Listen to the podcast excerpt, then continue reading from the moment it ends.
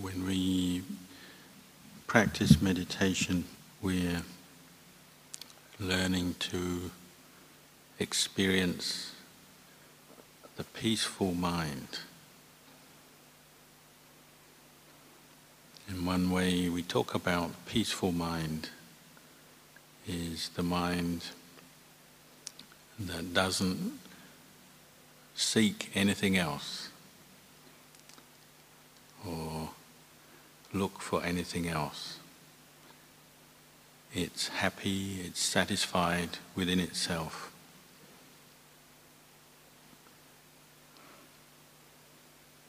Another way of saying it is the mind is not lacking anything, doesn't want anything else. So it has a sense of uh, everything is enough.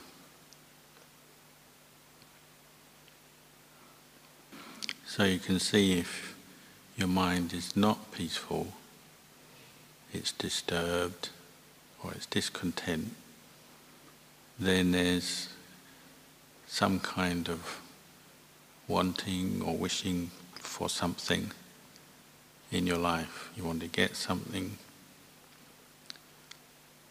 or get rid of something you don't like, and so on. That's discontent. But when we're learning to experience the peaceful mind, then we have to get to know what it's like to feel content, to feel it's enough, good enough.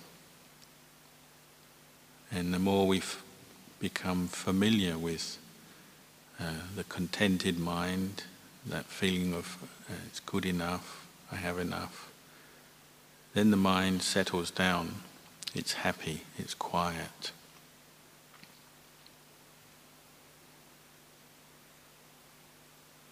So you can see when you're on retreat, there's a relationship between lifestyle and your state of mind. On a retreat, say when we're in the monastery, we're living very sort of simply, not many distractions. So at, f- at first it's quite uh, hard work, maybe, getting used to that because of our discontented mind. Seeking things that we haven't got, wanting more things, wanting things to be different wanting to get more, have better things or whatever. But as you get used to the lifestyle, you can see how uh, easy it is to bring up a sense of contentment. Just with the simplicity of things. Uh, there's enough food, there's a place to stay, the place is peaceful so then your mind might become more used to being content with uh, the situation, the place, and in itself. So then it's not seeking too much more. That takes a little bit of time and effort to achieve. And just sometimes we just have to remind ourselves to settle down and uh, make the best of what we've got, appreciate what we've got, rather than always looking for something different or more. You can see that even in daily life, what we call the real world, when we go home and we have work and jobs, families. The same issue arises. We have discontent versus contentment. And many people find it hard to be content in their lifestyle, in their family, in their workplace, with their health, with the way things are. It's something we have to work at in our life, whether we're in the monastery or at home. And the Buddha gave many teachings on contentment because it's such an important factor in our peace of mind, in the quality of our life, our sense of well-being. He gave many, many teachings to help us to find contentment. So he gave teachings on, say, just simple things like how to manage your financial affairs, money and that side of life. As you think about it, a lot of our discontent comes from uh, just the simple daily earning money, how to spend it wisely, how much to save, what to spend our money on. So the Buddha always reminded us, you know, learn how to live wisely, learn to live within your means. You can see nowadays in the world, our society is often based on um, credit and debt. And a lot of stress and discontent comes because we often overreach ourselves. So we build up lots of uh, debt. We have a credit card, and it's fun at the beginning of the month, but towards the end of the month when the bill's coming, you know, the tension and the stress rises because you've got to pay the bill now. Discontent. So credit cards and mortgages and loans can be a great source of stress if we don't manage them carefully.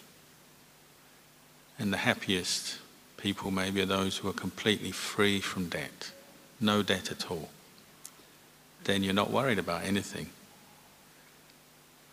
But if you do take on debt, then to take on debt that's within your means or within your income. And at least then you can have some peace of mind that you have enough income to pay off your debt. And that would be an example of contentment, living within your means.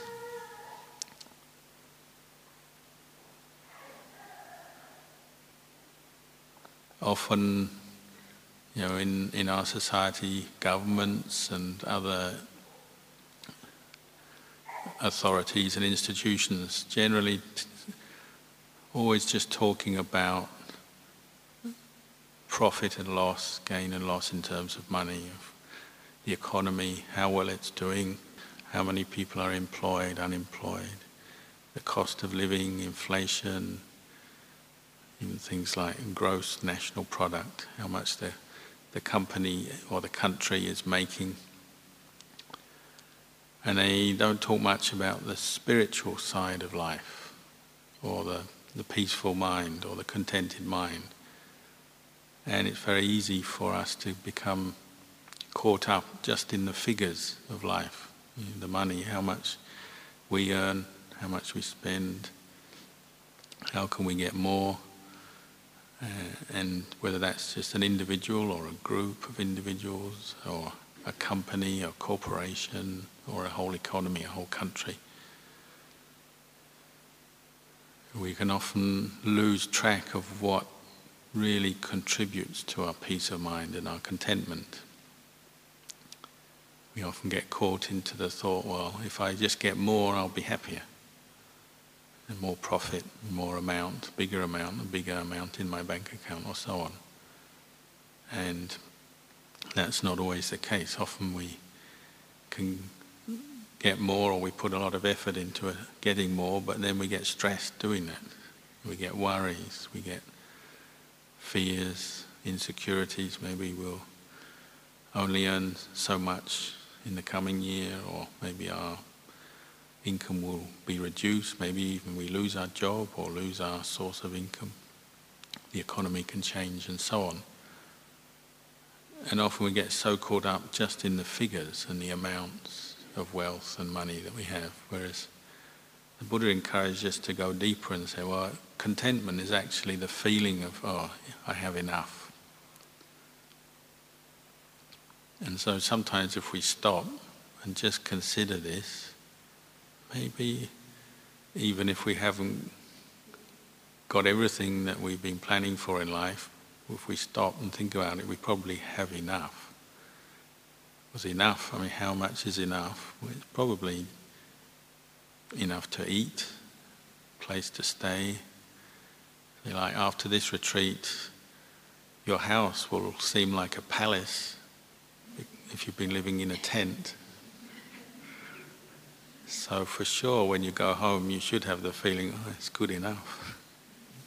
It's better than a tent. Uh, food, when you go home, you've got a fridge full of food. You can eat as many times a day as you want. You can have a midnight snack if you want. Plenty of food at home. Plenty of shelter, comforts, furniture. At home, you don't just have to wear white. You can wear any color you want, any combination. So if you think about it, at home, you go home, you probably have enough of everything to be content and happy. And yet the mind, if you're not careful, it takes over, it says, oh, but we want more. we want bigger and better. So this is part of the meditation practice, is also seeing how we are living and developing a wise attitude to things like wealth and money and lifestyle. And there's one Buddhist country, uh, Bhutan. The king, the Buddhist king there, he saw this problem. He said, you know, people's happiness isn't just a matter of dollars, how many dollars they earn in the economy. It's also about you know these kind of qualities: inner happiness, contentment, peace of mind. So he introduced the uh, term gross national happiness instead of just gross national product, you know, how many things the economy produces, how many units of material and how many dollars. He introduced the concept gross national happiness, how happy are the people? Because he's a king, so he has a sense of responsibility for the people. He wants to make sure the people are happy. This is how the Buddha taught a good leader should be thinking this way. Thinking about the welfare of the people, not just how much money they make, but you know, how happy they are in their minds, in their lives. Because if people are happy, then even if the economy is not the best or it's going through a hard time, people will still be able to find happiness inside in their minds they'll be harmonious in their behavior, they'll live together better, they'll cooperate better, and so on. The Thai king, also a Buddhist king, he also encourages people to see this point. You know, the last few years he's had a project, um, they talk about Setagit Piang Po, means finding uh, the right amount in the economy, or to know, um, say, moderation in the economy. I mean, as the economy, say, a country like Thailand is a developing economy, there's lots of new businesses, new factories, new houses. Everybody is interested to make more money, more wealth, which is good to try and eradicate poverty, but it's trying to get people to see it's not an end in itself, or it's not a guarantee of happiness. And so, how do you do that? Well, you develop the sense of contentment as well as making money and earning money and producing things in the economy. You also learn to appreciate what you've got and find the right amount and appreciate that. See what is enough for you, your family, for society, without getting caught up in a sort of an endless race or cycle of always seeking to get more and more and thinking happiness must depend on always getting more, more, more. So this is actually coming from the heart of the Buddhist teachings, as the Buddha said, craving or this sort of desire to always have more the discontent of the mind. It's never ending. just getting the thing you want doesn't actually end the craving. Craving will just move on to something else because it's it's a quality of mind. If we haven't recognized it, we haven't see it, seen it, it'll just keep feeding itself and stirring us up. So you know, even if you get a million dollars, craving will want two million. When you get a hundred million dollars, craving will want a thousand million dollars, and on and on like that. If we don't see it, so the Buddha said, craving is like a river. It's a long, long, endless river. There's no river as long as the river of craving. In a sense, it just keeps flowing, flowing, and flowing along unless we recognize it and see the discontent that it causes in our hearts. So, say for instance, this, this program the Thai King has, it's just a way to get people to uh, restrain the effects of their own craving a little bit. He's not encouraging people to not work or give up. He's just saying, understand the dangers of, of craving, how if it takes over the mind, then you're always caught into a sense of discontent, which leads to dishar- disharmony, leads to a lot of waste, and leads to a lot of competition and then stress, and so on. As you notice, when your mind is content, you have an appreciation of the, the things you've got, you have that feeling of it it's enough, then naturally you're able to be harmonious and cooperate with other people very easily. Because if you have the feeling, I've got enough, well, it's natural to be able to think of others, maybe share what you have with others because you have enough for yourself. When we're caught into craving and we always have the feeling it's not enough, then you know you don't see the value so much of sharing with others. You see others more as just part of the problem, or they're competitors, or you know, I haven't got enough for myself, so I'm not going to give that, give anything to anybody else either. We tend to think like that. So when craving comes into the mind, we tend to become a little bit more selfish or competitive.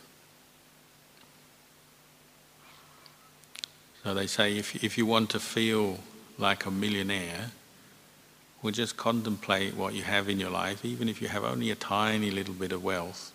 But if you have enough, enough to eat, enough on your plate, place to stay, and you can appreciate that, then you'll feel like a millionaire. The millionaires, they always feel, oh, got lots of money, so they feel very satisfied. But if you're satisfied, truly satisfied, and appreciate what you've got, then your mind is as if the mind of a millionaire whether you're a millionaire or not is a, a different thing. And when you practice, so that means when you practice meditation and you can see, well, I have enough. So here we have a place to stay, we have food, we have uh, reasonable facilities. So when you're meditating, you can let go of all worries about that side of things you just focus your mind on the in breath, the out breath. Once it stays with the breath, it's, it's content enough, satisfied to stay with the breath, then you have contentment. Your mind doesn't lack or want anything else. At that moment, your mind will feel happy in itself. You feel, I have enough.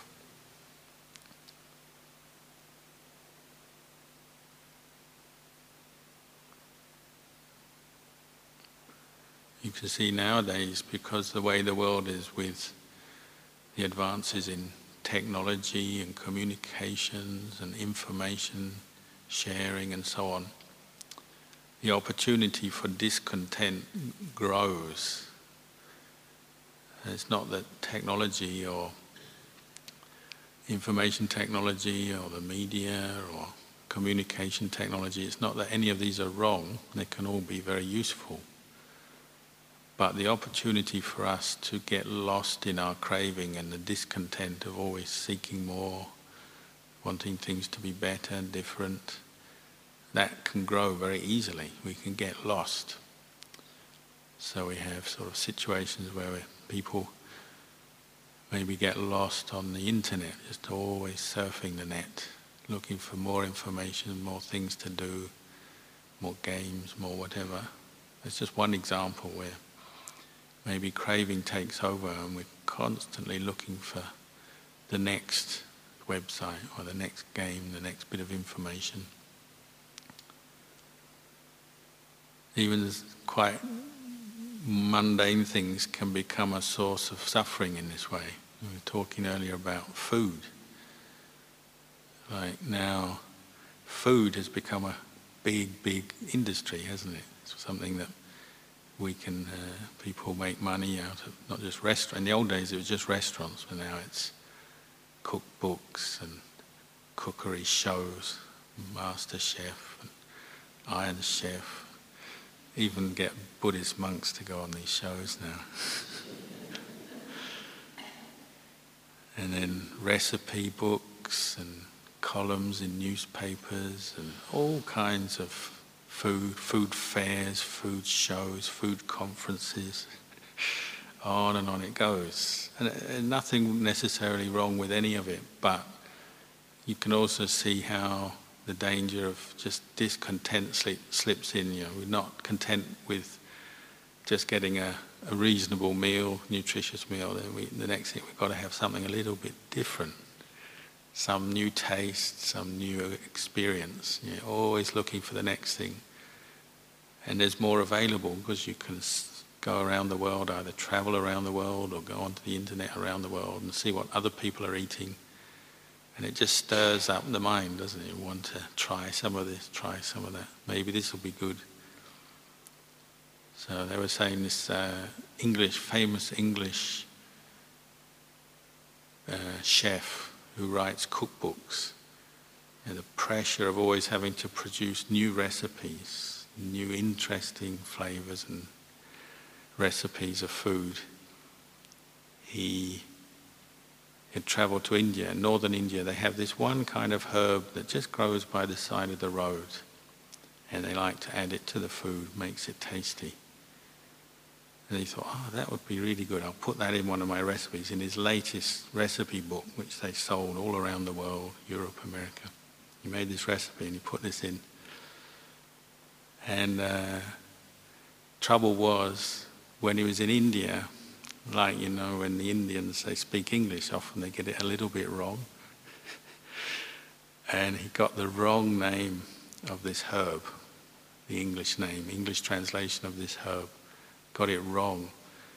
And the one that he wrote into the cookbook was actually toxic, a different herb. It's one that gives people seizures and they can die from when they in, in, uh, eat it but he didn't notice. So they put into the cookbook and they printed tens of thousands of copies and distributed through Europe, USA. And then someone looked at this recipe and they said, oh, hold on, that's, that's poisonous, I know that. and they had to remove every single cookbook from the bookstores and the market because he was going to get sued because somebody could have died. And obviously, you know, there's nothing wrong with writing cookbooks and, and making a living at that, but it's where craving comes in sometimes. We makes us make mistakes sometimes, always seeking something more, something different. And we maybe make a mistake or it gets the better of us. You know, that's just one very small kind of example we can see in our own lives, what we have to do is come back, look at our own lives and see where sometimes craving is producing discontent for us in our own lives. You know, discontent with our workplace or our income or our house. Or we say discontent with our loved ones, and discontent with our husband, and discontent with our wife or our children. Uh, you often hear children, they come here and they complain, they say, my friend's mum lets, lets him do all this, he can do this and he can do that, but my mum doesn't let me. Always comparing our, you know, our friend's mum or dad with our own. We're always dissatisfied with our own. Maybe they, you know, they don't let us do something we want to do. Don't want to let us play games or as many games as we'd like. But the friend's mum always does in their mind. Whether it's true or not is a different thing. You know, maybe it's just in their mind. we, we find discontent everywhere where craving comes in. Then we'll see we'll feel uh, frustration or something's not quite good enough or lacking.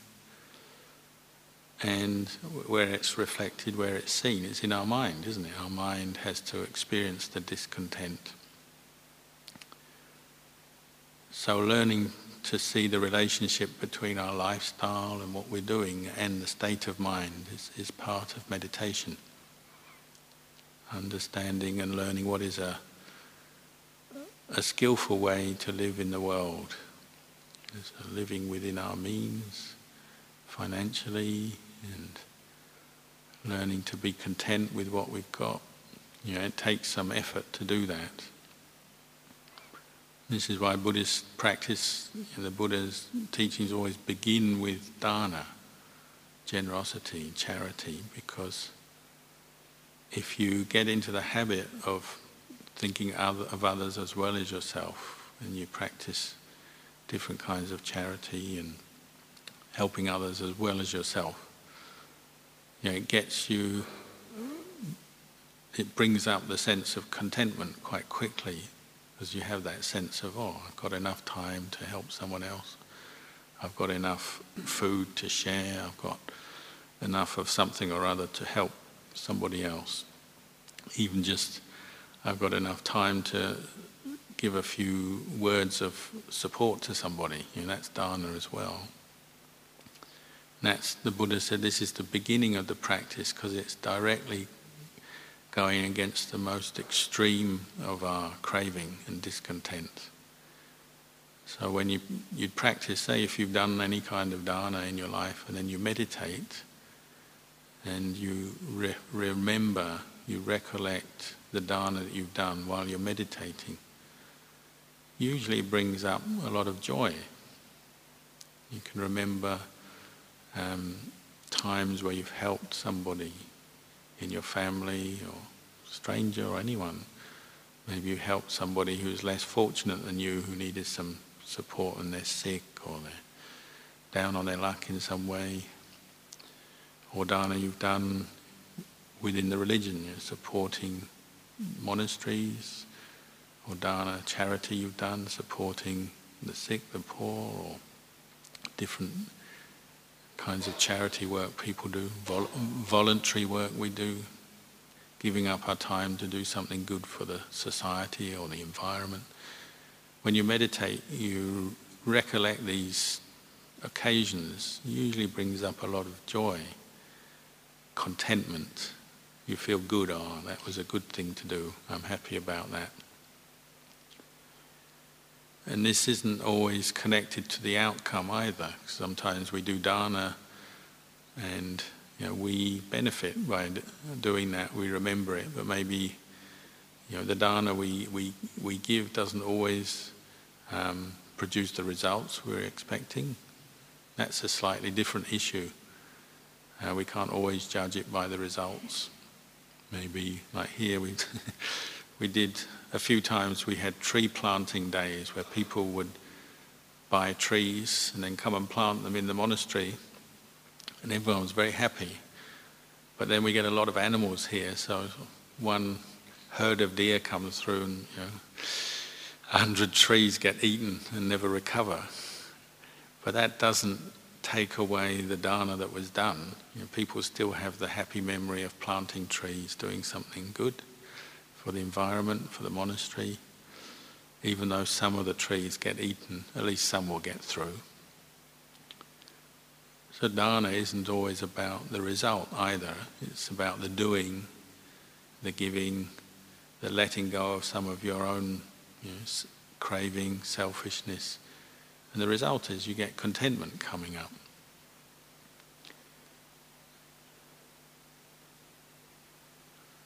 When we practice sila, it's the same. keeping precepts, trying to lead our lives in a harmless way, where we're not uh, causing trouble or suffering for others.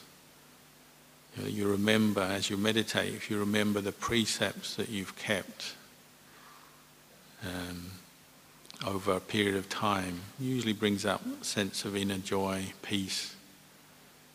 You, know, you, you may feel on the one hand, well, I'm not very wise, not very enlightened person when I meditate, I'm not very peaceful. But maybe you're overlooking many of the good things you have done just by keeping precepts. This is a very subtle kind of goodness. You could sit there and you might think, oh, today my mind not very peaceful, thinking a lot. But at least I didn't murder anyone today. well, that's because you kept the precept. You didn't kill anyone today, or maybe, hopefully, you never killed anyone in your life. So, if nothing else, you've kept a precept never murdered. That's something you can feel good about. Even if everything else seems a bit of a mess or going wrong in your meditation or in other areas of your life, if you've never killed anybody, well, that's something very good. And you can con- be conscious of that. Or if you've never, you know, stolen in your life, or you know, most of us when we're young, we sometimes do a little bit of petty, petty theft from our parents. but if you've never done any serious theft in your life, you can recollect that and feel good about it. Or even if you once blew it and you did steal something,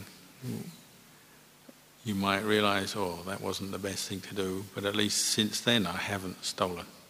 Maybe once you, you did steal something, but the time since that day until today, maybe you haven't stolen anything. So at least for that period, you can say, "Oh, at least I didn't steal for the last however long."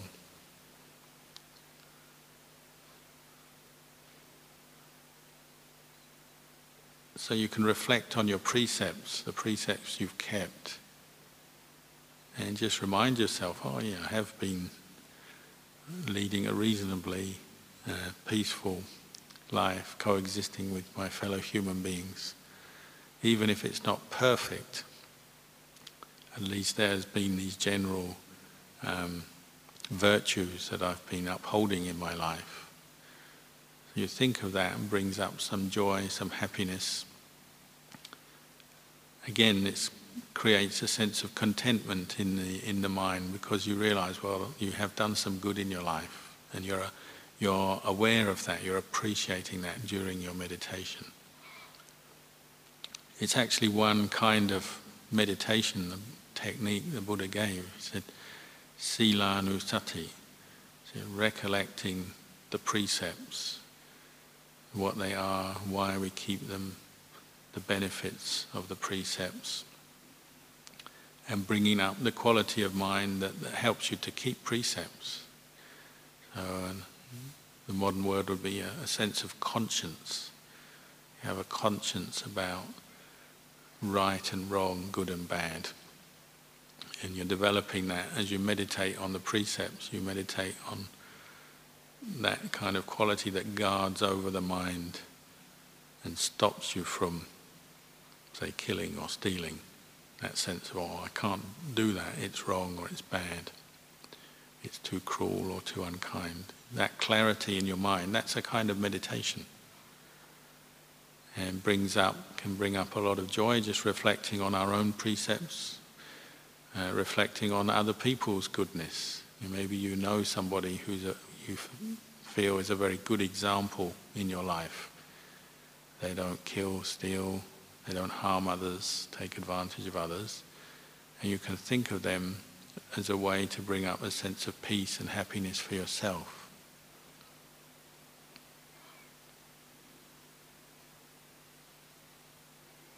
So there's these more external aspects of our meditation which are still important factors for the peaceful mind, learning how to be content within our lifestyle learning and appreciating the precepts we've kept, or if we've broken them, well, the attempt to uh, re-establish them.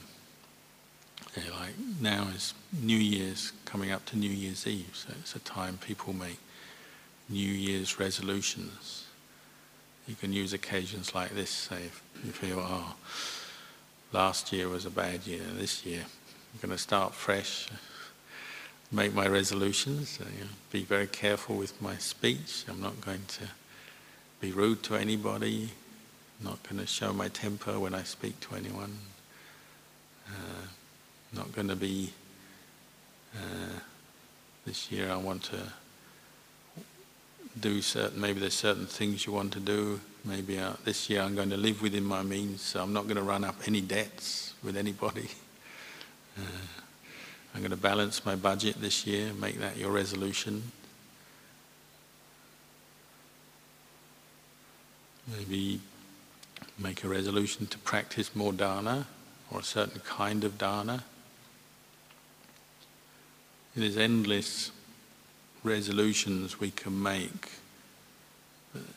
The thing to do is see what might help you in your lifestyle to bring up a little bit more sense of being at ease and content within your, yourself. This will help your meditation and also just your general well-being in your life. Or maybe, you know, if you have somebody uh, you feel grateful to you in your life, say like your parents, an obvious example. And maybe make a resolution, what can I do to give something back to my parents or help my parents? Maybe you make a resolution to visit them more or um, support them in some particular way. I remember one lady came here who was having a lot of depression, very, very negative about herself, about her life. I was trying to get her to think, is anything you can feel good about? And she, she dismissed it all, said, no, and there's nothing good in my life. I said, "Oh, what about your parents? Do you ever, you know, go around to your parents' house, cook them a meal?" No, never do that. When did you last cook your parents a meal? I can't remember. Oh, okay. why don't you make a resolution and once a week go and cook cook a meal for your parents because they're old and they're retired, and the father was quite ill. So why don't you cook your dad a nice meal once a week? At the very least, you'll feel good about that. And, and she was a wise person. She, she perhaps saw there was a need, so she took, went off and she did that. And he came back later and said, hmm, feels much better.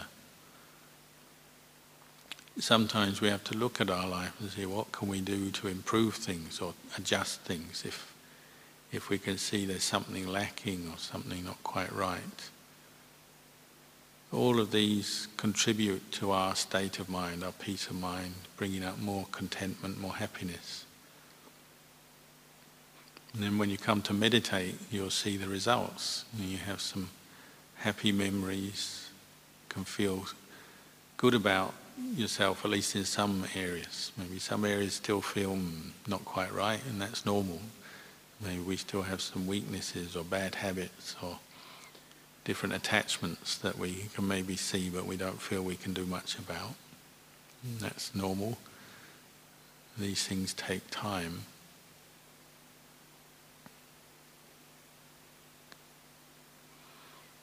So talking a little bit about the quality of contentment today, ways to bring up fine contentment.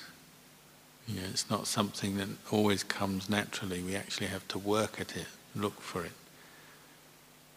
You know, appreciating what we've got, appreciating the people around us, the good in them, appreciating the good in ourselves,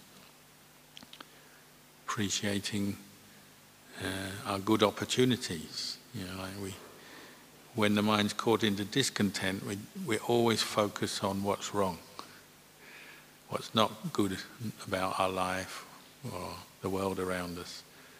When you work on contentment, though, you're focusing on what's right and what's good.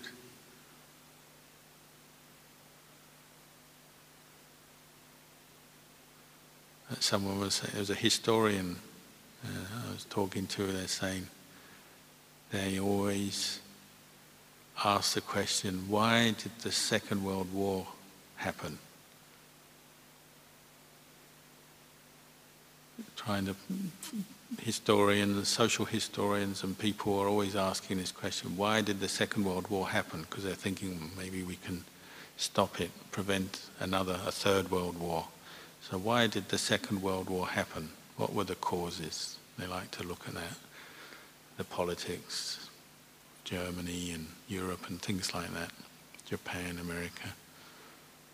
But he said he used to think like that, and then he started to think maybe that's not the best way of looking at it. Maybe a more positive way is ask the question, why haven't we had more world wars since then?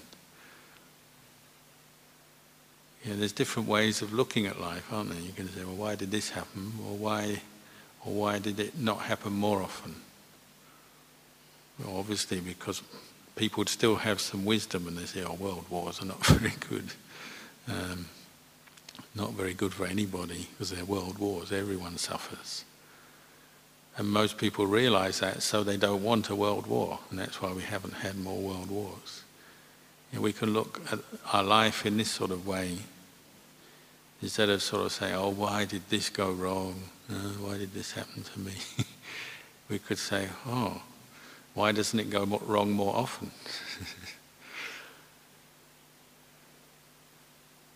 There's many ways we can find contentment. You have to learn how to look at things and see maybe the positive, appreciate the positive, the good in yourself, in others, in situations.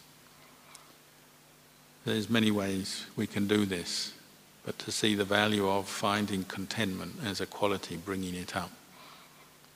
The Buddhist term is santuti, santuti, santosa.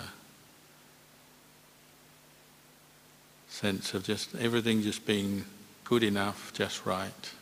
Ajahn Chah used to have that phrase, he said, it's good enough. If you can see things as being good enough, then you can be at peace. You can accept the way things are because it's good enough. When craving takes over the mind, it's not good enough. and we're discontent again, back with discontent.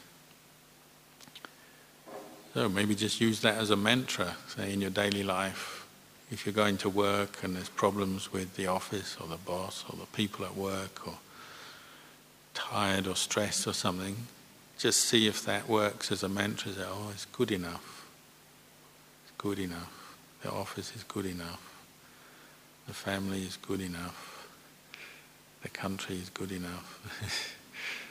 just keep using it as a mantra. It can help calm your mind down, free it from some of the discontent. And my mind is good enough. You're meditating, oh, it's good enough.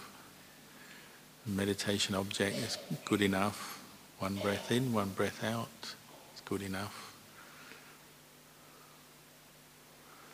Anyway, maybe the Dhamma talk is good enough, I'll end there. No need to say too much. so I'll leave it there, can uh, carry on meditating.